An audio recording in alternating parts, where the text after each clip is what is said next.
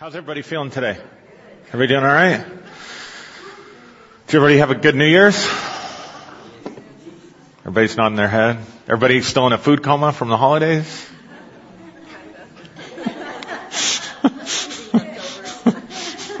still eating leftovers? Everybody got New Year's resolutions to lose weight after being in a food coma for the holidays? or get in shape or whatever? How many of you, I'm just curious, how many of you make New Year's resolutions. Is there anybody in here that does that? A couple of you. How many of you have ever tried making New Year's resolutions? How many of you would be making a New Year's resolution, but you know you still are working on keeping last year's resolution or the resolution you made 10 years ago, so finally New Year's rolls around and you just say to hell with it and you give up? Okay. Well, hopefully my message will be relevant to the two of you that raised your hand.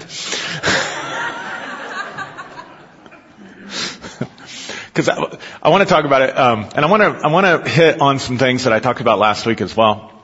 Now, those of you that are have never been a part of the uh, Christian charismatic movement or the Christian prophetic movement or the Christian mystical movement, um, I apologize for the first 15 minutes of my message because I'm still very. Uh, I wouldn't say very. Let, let, let me choose my words more carefully.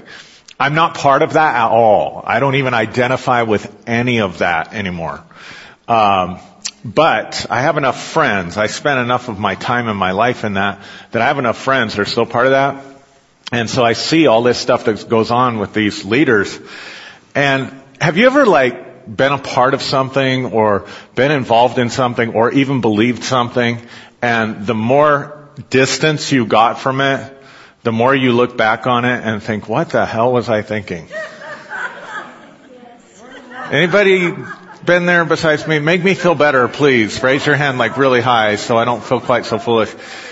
I, I look at this stuff and I think, what the hell was I thinking when I was part of that mess?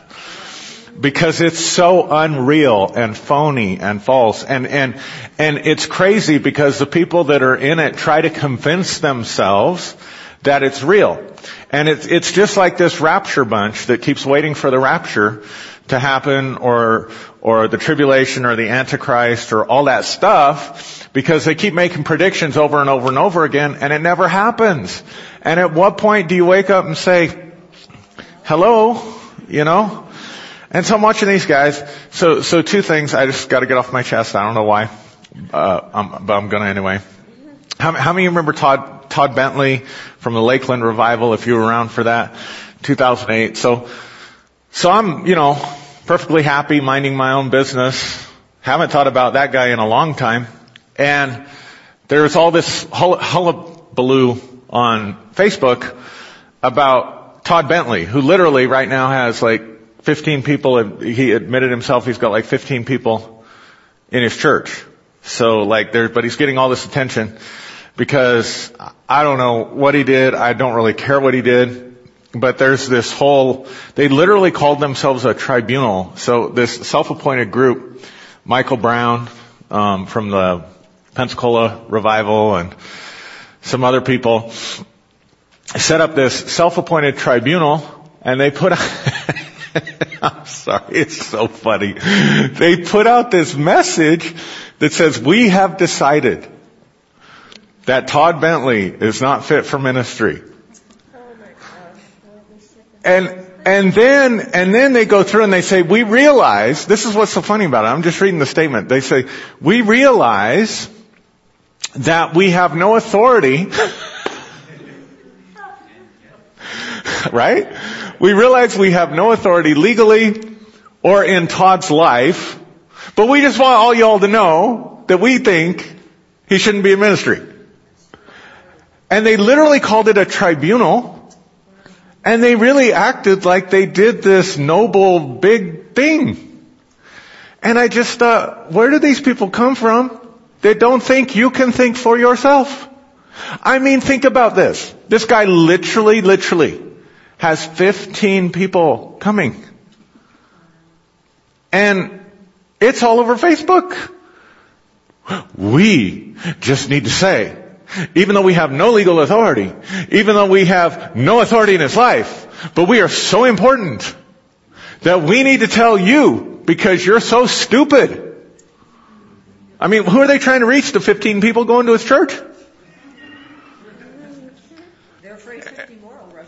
Uh, Yeah, but why? Who cares? I mean, yeah, yeah, yeah, yeah. I mean, I know what they're thinking, you know, like, but it's so egotistical and prideful and self-righteous and, oh my God, it just makes me so glad I'm out of that mess. Like, why can't we just mind our own business and let people live their lives and who cares? Like, what's wrong with that philosophy? So, but that kind of goes to the first point that I want to hit because we have this idea that there's all these rules that we have to keep and follow and and it's so oppressive. So that, that's number one. And then number two, you have all the like 2020, and I knew it, I knew it, I knew it, I knew it, I knew it. I, I said, I, I thought to myself, how many quote unquote prophets are going to come out with 2020 visions? Like it's so corny.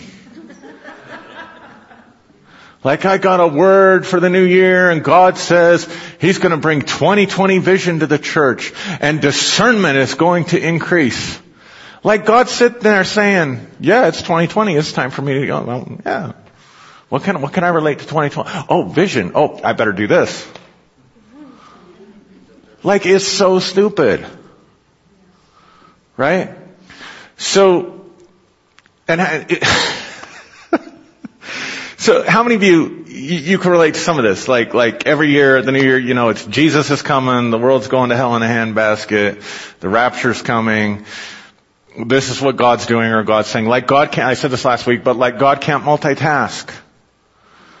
Like, you know, they said, well, it's a year of abundance. Well, what if you need health and healing? Or,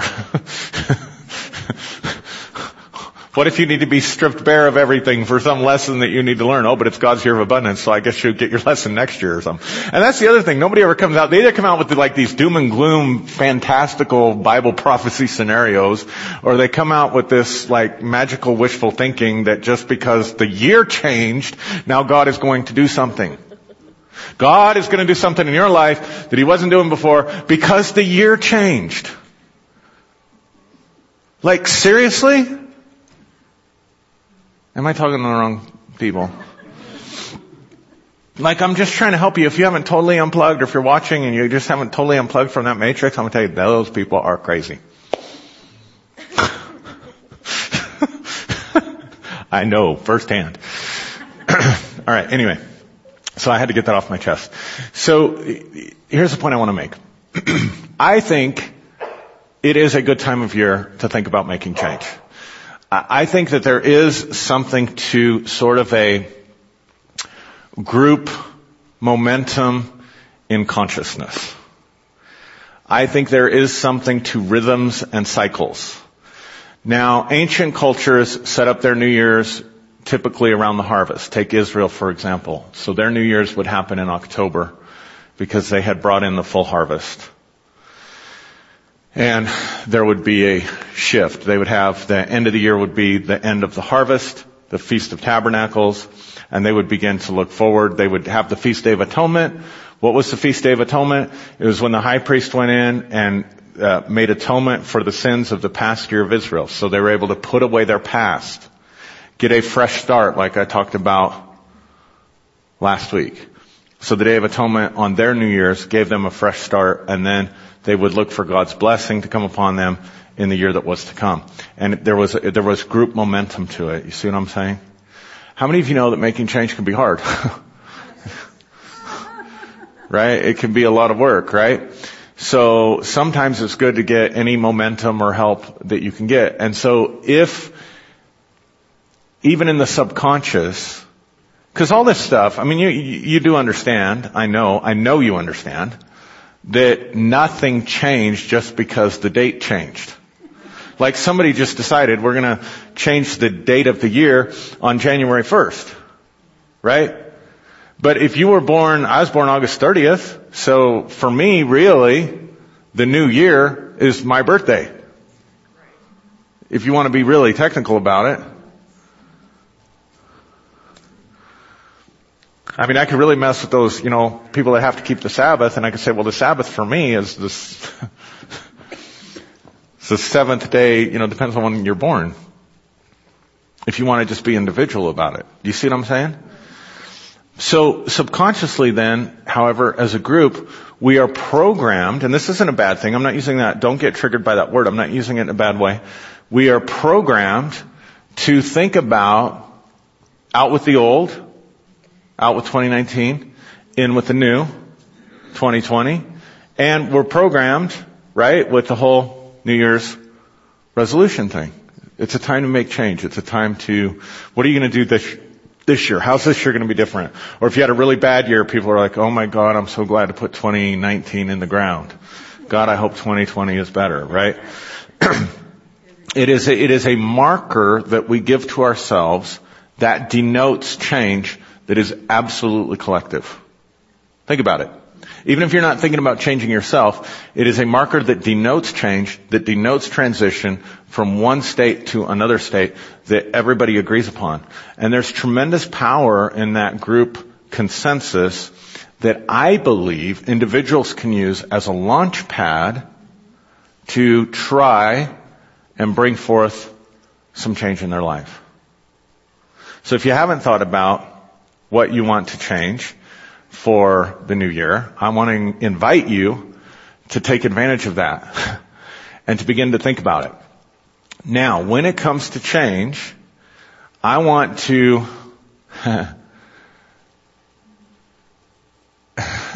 so funny. It's going to confuse you a little bit. I want to help us get out of magical thinking by talking about magic.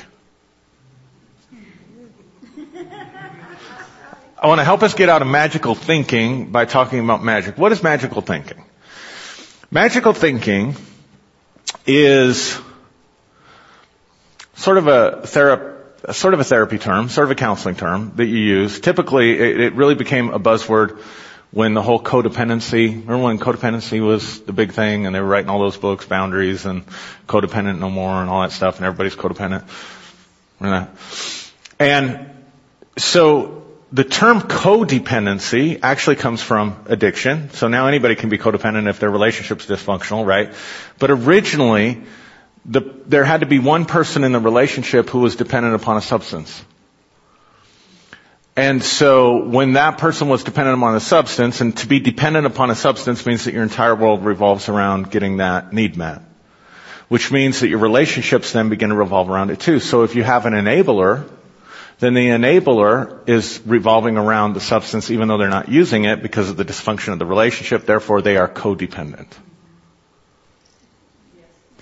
And one of the characteristics of codependency or of the codependent is what they called magical thinking. And magical thinking was this, that, oh, he's gonna change. He's gonna see the light. If I just keep giving, if I just keep enabling, if I'm nice enough, if I'm giving enough, it, it, it, it is, it, it, you see it?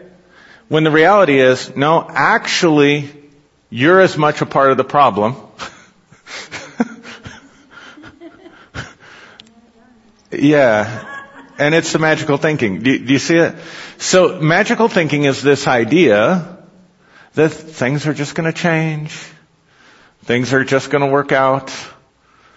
Whatever will be, will be. As though somehow, mystically, magically, things are going to just change. Without you changing something in yourself. Without you taking real action. Without you confronting something. Yeah. In other words, you could look at it this way. The opposite of magical thinking would be, in the way that I'm using this term, the opposite of magical thinking would be, if it's gonna be, it's up to me. And it's very easy as Christians or believers or metaphysical people or new agers or however you define yourself, define science, however you define yourself, it's very easy to get caught up in this sort of magical thinking that says, well, if it be God's will, Or we get in this deterministic thinking, well, God's got, God's got the agenda set. That's the problem with all those New Year prophecies. This is God's agenda for 2020. And, and everybody's got a different agenda.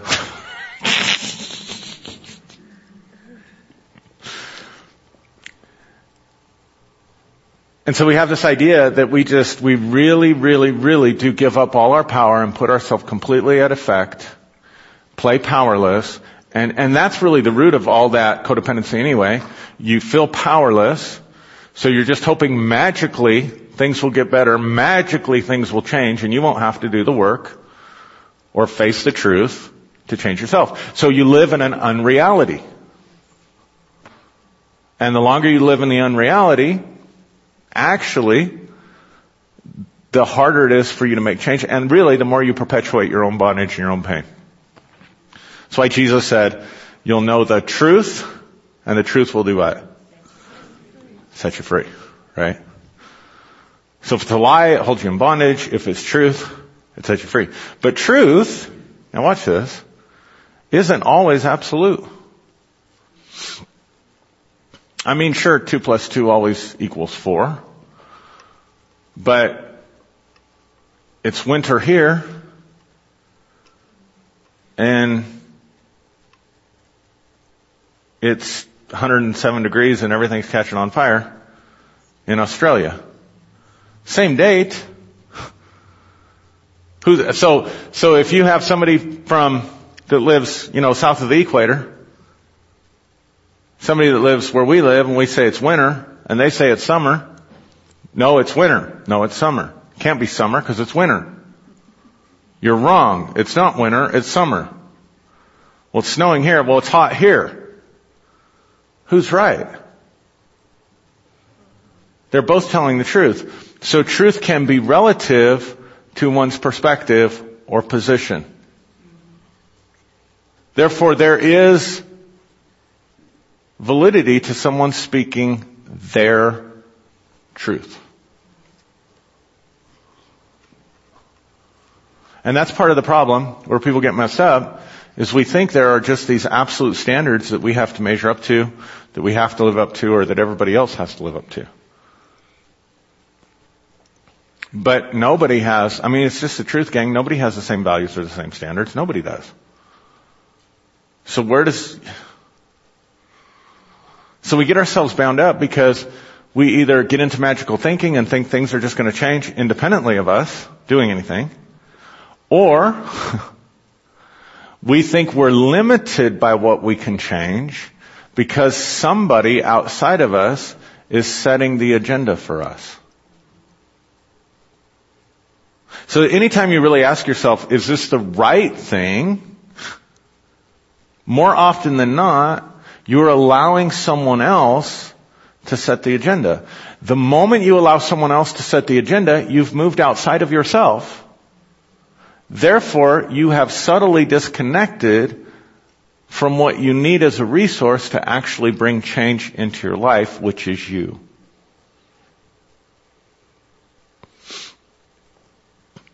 Think about it this way, if you could think about it this way. Whatever change, whatever, whatever is going to be born into your life, you are going to carry and give birth to.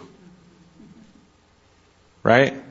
Which means you have to connect with what's in you. Paul calls it Christ in you, the hope of glory. The sa- Christ means Savior or Messiah, the Savior in you. The deliverer in you, not outside of you. Not other than you. So the moment I say, is this the right thing, is the moment I'm looking outside myself.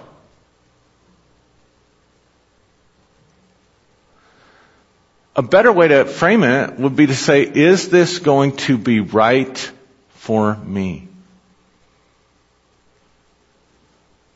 Is this going to be right for me?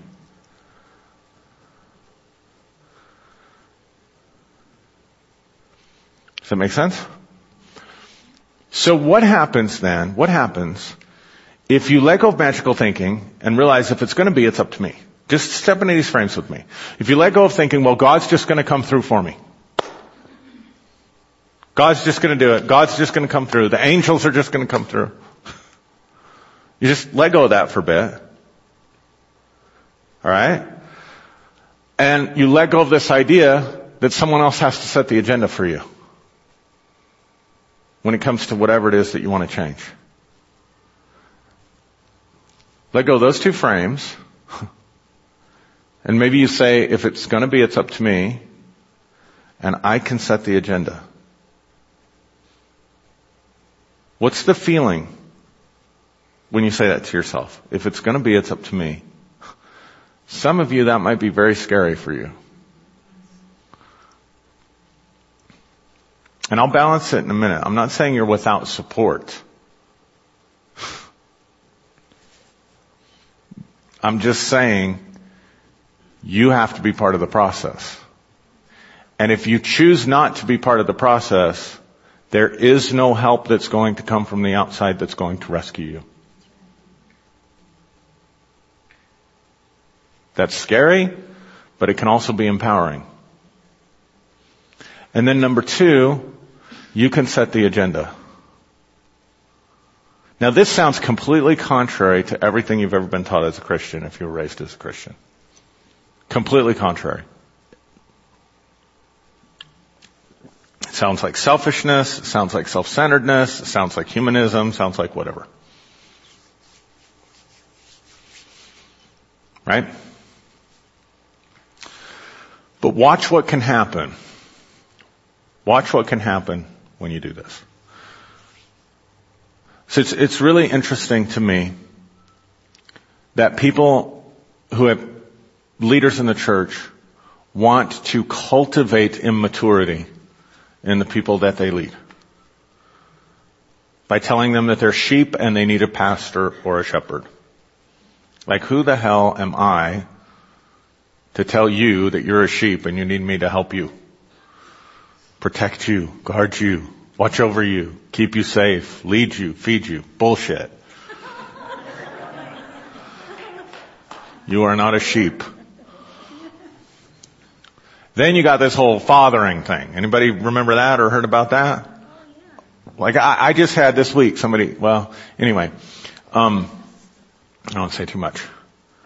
But like if you're in your 30s and you're still looking for a father, find a therapist. I'm just saying, all these guys like, so, I mean, I, I, I will never forget, I went to a, a thing a few years ago, and I'm talking to this guy, white hair, right? Grandpa. He's a grandpa. A pastor. And he tells me, so and so is my spiritual father. And I'm like, blink, blink, blink. like I'm just serious. Like I'm not saying our dads aren't important, but dang, your relationship with your dad should change when you move out.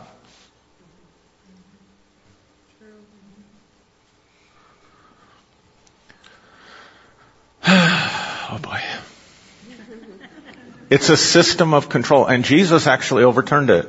It was actually a rabbinical system of control. And this is how twisted and perverted and sick we get with the scriptures and our need to control other people and possess other people. Because Jesus said, don't call anyone on earth father and don't call anyone on earth rabbi. You have one father who is in heaven. You have one teacher who is the Holy Spirit. That's what Jesus actually said because they had taken the Elijah Elisha model and used it in their rabbinical teaching. And if you had a rabbi, he became your spiritual father. And Jesus said, Jesus absolutely overturns and does away with spiritual fathering. And we have the need to reset it up because it helps us control people. But it perpetuates people's immaturity. Right? Here's what I mean by that. If you have to ask God, or you have to have God tell you, or you have to have God set the agenda for you, you are a baby. Babies need that. My kids still need me to set the agenda for them. I had to set the agenda for Josiah to get his homework done, or he won't do his homework. I have to set the agenda for him to take care of his pets, because he'll only play with them when they're fun and doesn't want to do all the dirty work that comes along with taking care of pets. Right? I have to set those agendas. But my God, if at 23, 24, 25, I still have to go into his house and set the agenda? I have failed miserably. Mm-hmm.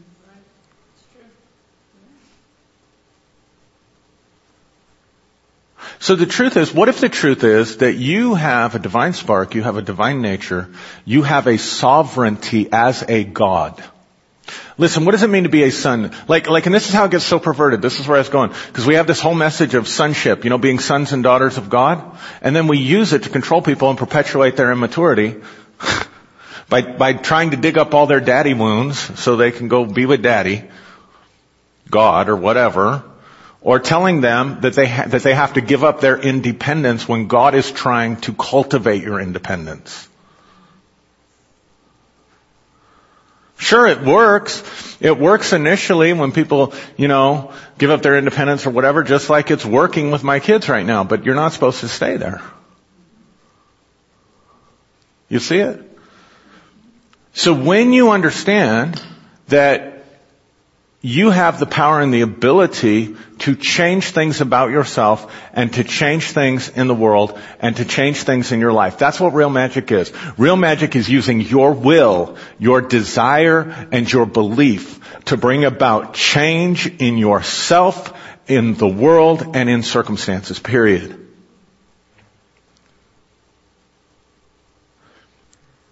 But then in the process of that, you have to set the agenda for yourself. So here's what happens. If we quit depending on resources outside of ourselves, let's just, take, let's, let, what if, what if the Bible, whole Bible prophecy thing is complete baloney?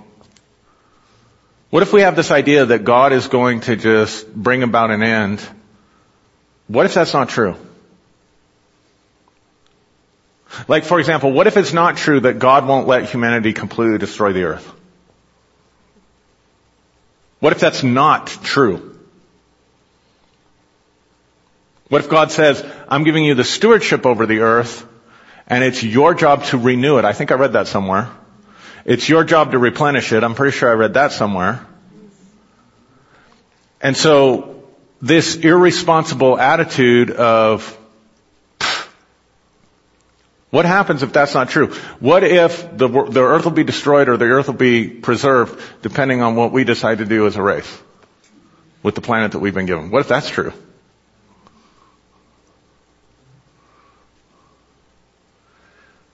What if you could have a different life that is bringing you more joy and peace and freedom, but God isn't going to drop it into your lap?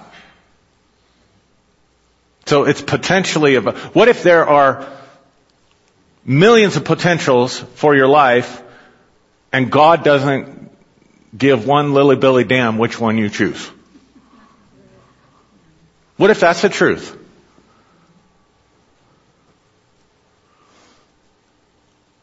How does that change things? It changes things a lot because number one, it causes you to become more responsible. It causes you to become more responsible. It causes you to move out of this victim mentality because you have no one else to blame. You have nobody to blame if you aren't making changes in your own life. You have nobody to scapegoat. You have nobody to shift the blame to because every time you blame, you give up your power. Every time you shift responsibility, you're saying, I, someone else is greater than me.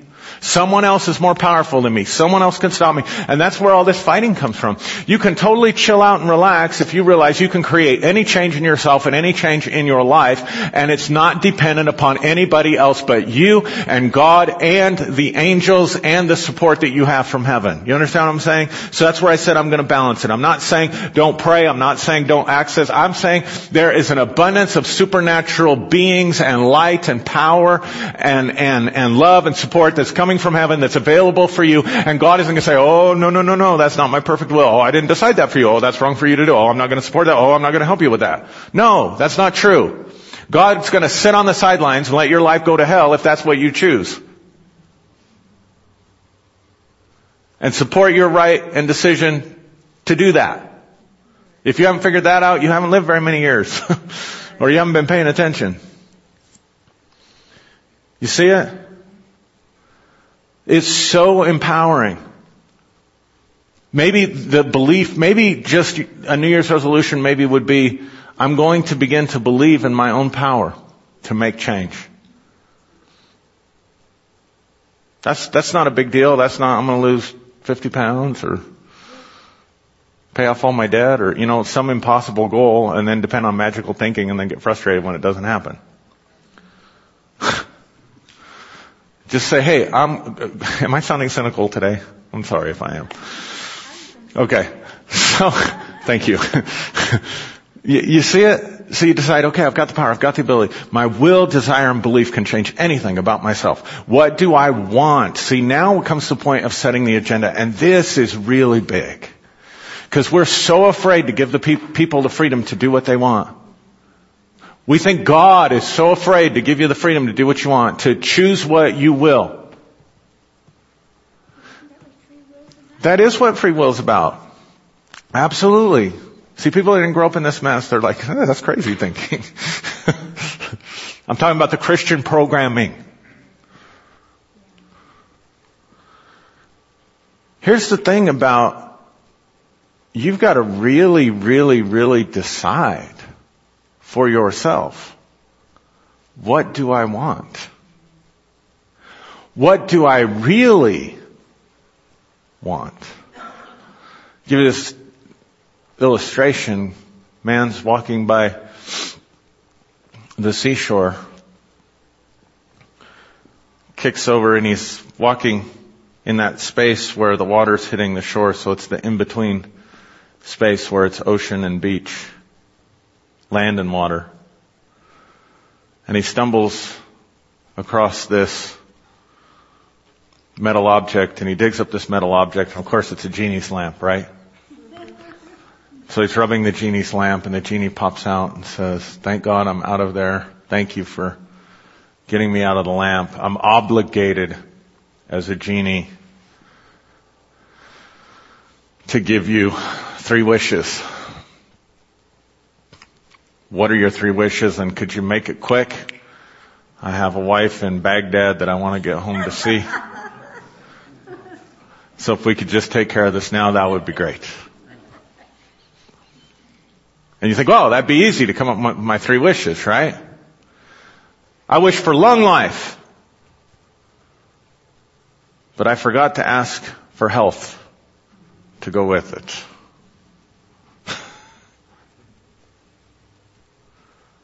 I wish for a long, healthy life.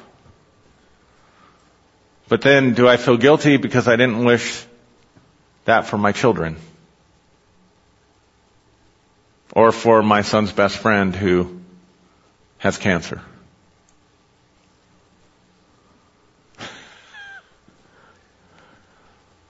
I wish for a lot of money. Now remember, this dude's been in a lamp for at least a thousand years. And what was a lot of money back then may not be a lot of money now. I wish for a million dollars. Here's your million dollars. Two days later you get hit by a car crossing the street.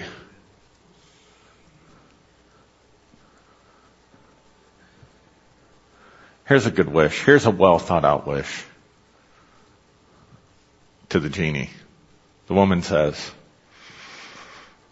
I wish that you would fall madly in love with me, stick around with me and do everything I say. now that's a well thought out wish.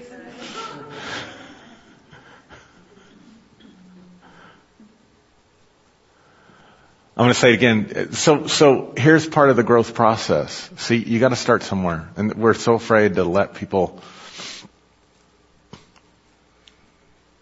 live life the way they choose. And we think God doesn't want, and yet the reality is you cannot grow until you can do what thou wilt. But here's the thing, you have to find out what your highest and most authentic self really wants.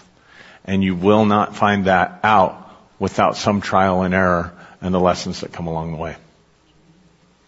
That's why the father let the prodigal son not only let him go and waste his, you know, in a far country, he financed his way into it.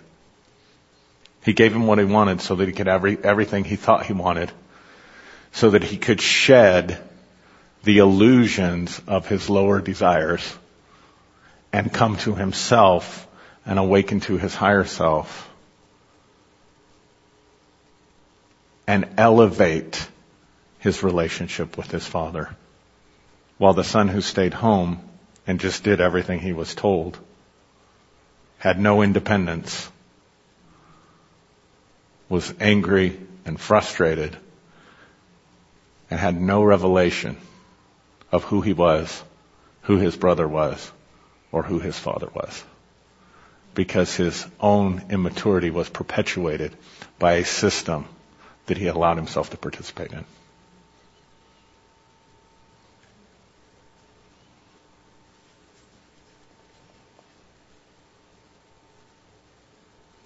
Sometimes you don't get rid of desire. Most times you don't get rid of desire by saying, I'm not going to desire that. I'm going to kill, and I'm finishing here.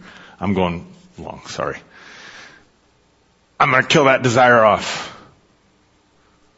Oh, I'm going to crucify that desire. I'm going to give that desire to God. I'm going to bring that desire to the altar. Oh, I shouldn't want that. Does that really, I mean, how, is that really successful? But how many of you have ever wanted something, gone out and got it, and thought, that wasn't as great as I thought it was going to be? That wasn't as big a deal as I thought. Which one set you free from desire? Trying to deny it or having it fulfilled? So real freedom or real detachment happens more often for us through fulfillment and less often for us through denial.